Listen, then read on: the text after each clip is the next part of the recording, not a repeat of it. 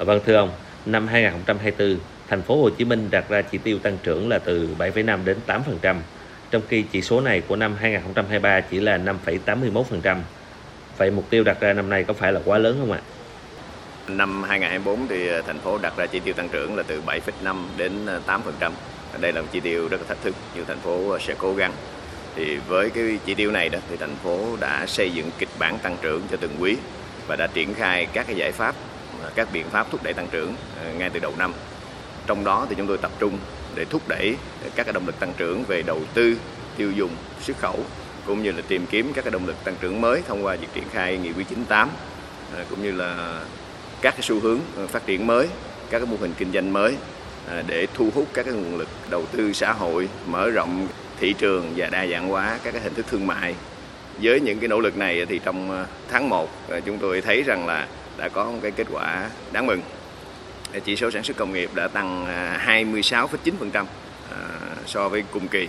Doanh số ờ, bán lẻ hàng hóa dịch vụ là tăng 24,4%. À, xuất nhập khẩu tăng 23,3%. Giải ngân vốn đầu tư công cũng đã tăng 3,2 lần so với tháng 1 năm 2023 và nhờ vậy thì thu ngân sách của thành phố đã đạt được 16,7% so với dự toán. Thì thành phố sẽ tiếp tục cập nhật các kịch bản ờ, tăng trưởng ờ, và có một số cái trọng tâm quan trọng thì chúng tôi sẽ lên kịch bản tăng trưởng cho hàng tháng để bổ sung các giải pháp để đảm bảo cái tăng trưởng đạt được như chỉ tiêu đề ra. Ờ, chúng tôi cũng sẽ tiếp tục gia cố các cái động lực tăng trưởng hiện hữu, đồng thời phát triển thêm các cái động lực mới như kinh tế số, kinh tế xanh, phát triển khoa học công nghệ, đổi mới sáng tạo và đầu tư chiến lược để làm sao đảm bảo chắc chắn rằng là tăng trưởng sẽ đạt được cái chỉ tiêu đấy. Đặc biệt là thành phố sẽ tập trung cho cái cải cách hành chính, cho công tác điều hành để làm sao tăng hiệu quả của cái nền à, hành chính cũng như giải quyết các cái khó khăn vướng mắt. Thì với các cái giải pháp đồng bộ như thế chúng tôi tin tưởng là sẽ thực hiện đạt được cái chỉ tiêu tăng trưởng của năm. À vâng, ông tin tưởng là sẽ đạt được các chỉ tiêu tăng trưởng của năm nay, trong khi đầu tư công là một động lực thúc đẩy sự tăng trưởng. Tuy nhiên thì năm 2023 thành phố Hồ Chí Minh đã không đạt được mục tiêu đề ra về giải ngân vốn đầu tư công. Vậy à, thành phố sẽ có những giải pháp nào để tháo gỡ điểm nghẽn này thưa ông? À, năm 2024 thì à, cái nhiệm vụ giải ngân đầu tư công của thành phố rất là nặng nề đến à, 80.000 tỷ. Nếu so với tổng vốn đầu tư toàn xã hội à, của thành phố năm 2023 đó thì 80.000 tỷ này so với 370.000 tỷ thì nó chiếm tới là 21,6% đây là khối lượng rất là lớn. Và nếu như giải ngân tốt thì nó cũng sẽ đóng góp vào tăng trưởng phát triển của thành phố cũng rất là tốt. À, cho nên là thành phố cũng đã rất là chủ động. À, cho đến giờ này thì chúng tôi đã có cái quyết định giao vốn ừ, cho tất cả các cái nguồn vốn cho tất cả các cái chủ đầu tư. À, thành phố cũng đã tổ chức cái hội nghị triển khai cái nhiệm vụ à, giải ngân đầu tư công à, năm 2024 và tuần lễ sau nghỉ Tết, tuần lễ đầu tiên sau nghỉ Tết thì chúng tôi sẽ tiến hành giao ban à, lần đầu tiên. À, trong năm à, để rà soát cái việc à, cập nhật triển khai kết quả này như thế nào thì chúng tôi thấy rằng là cái việc triển khai là khá là chủ động và cái kết quả của tháng 1 nó đã giải ngân được gấp 3,2 lần so với cùng kỳ năm 2023. Thì ở đây chúng tôi xác định mấy vấn đề. Thứ nhất là trách nhiệm của chủ đầu tư phải lên kế hoạch giải ngân vốn được giao cho từng cái dự án và phải theo sát để kịp thời phối hợp tháo gỡ kịp thời báo cáo khi có những cái tình huống để kịp thời điều chỉnh vốn. Thứ hai nữa là trách nhiệm của các cái sở ngành trong quá trình thẩm định cho ý kiến, trong quá trình phối hợp để giải quyết các cái vướng mắc à, phát sinh. Và ở đây thì chúng tôi đặt ra vấn đề là thời gian giải quyết các cái thủ tục có liên quan tới đầu tư công phải giảm 30% so với cái quy định chung.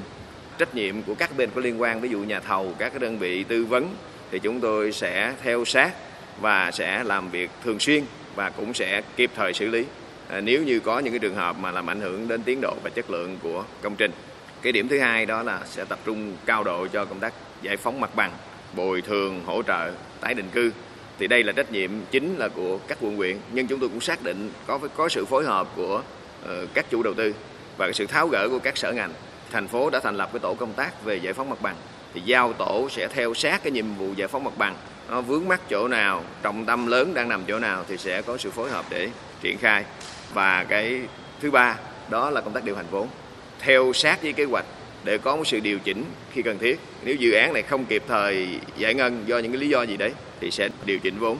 Ở đây chúng tôi đã chỉ đạo các ngành, các ban quản lý dự án, các địa phương đã chuẩn bị sẵn một số cái dự án trong cái trung hạn để kịp thời thay thế khi có nhu cầu điều chỉnh vốn. Và chỗ này thì cơ quan thường trực theo dõi công tác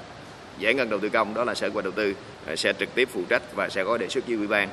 và thành phố cũng sẽ tăng cường kiểm tra giám sát cái phân cấp quỹ quyền à, và kể cả là xử lý trách nhiệm à, đối với các tập thể cá nhân mà làm ảnh hưởng đến tiến độ giải ngân đầu tư công đó là những biện pháp tổng hợp mà chúng tôi sẽ tập trung thực hiện à, ngay từ đầu năm với quyết tâm là trong năm nay là sẽ giải ngân đạt kết quả cao nhất trong 80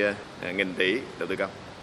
À, vâng, bên cạnh quyết tâm giải ngân đạt kết quả cao nhất như ông vừa nói, thì năm nay thành phố Hồ Chí Minh chính thức bước vào hành trình xanh hóa nền kinh tế. Đây được xem là một mục tiêu khá tham vọng. Vậy thành phố Hồ Chí Minh sẽ làm gì để đạt được mục tiêu này, thưa ông? Phát triển xanh là một xu hướng mà thế giới đang đi và nó sẽ là tất yếu đối với cái nền kinh tế của Việt Nam và thành phố Hồ Chí Minh.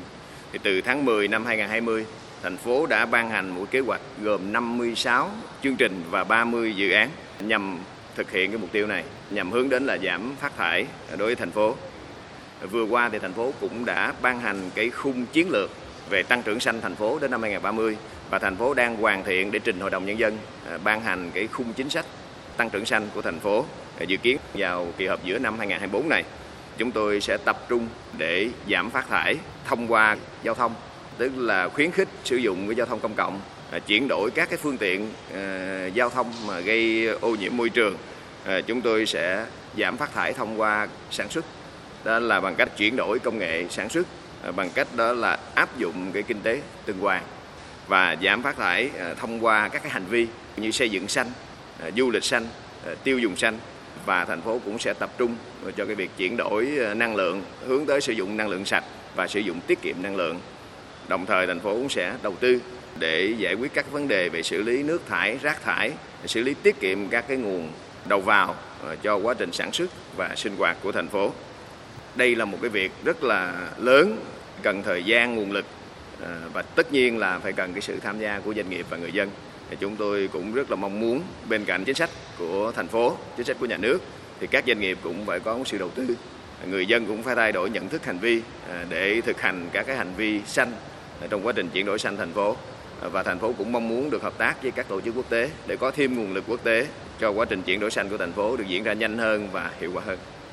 Vâng, xin trân trọng cảm ơn Chủ tịch Ủy ban nhân dân thành phố Hồ Chí Minh.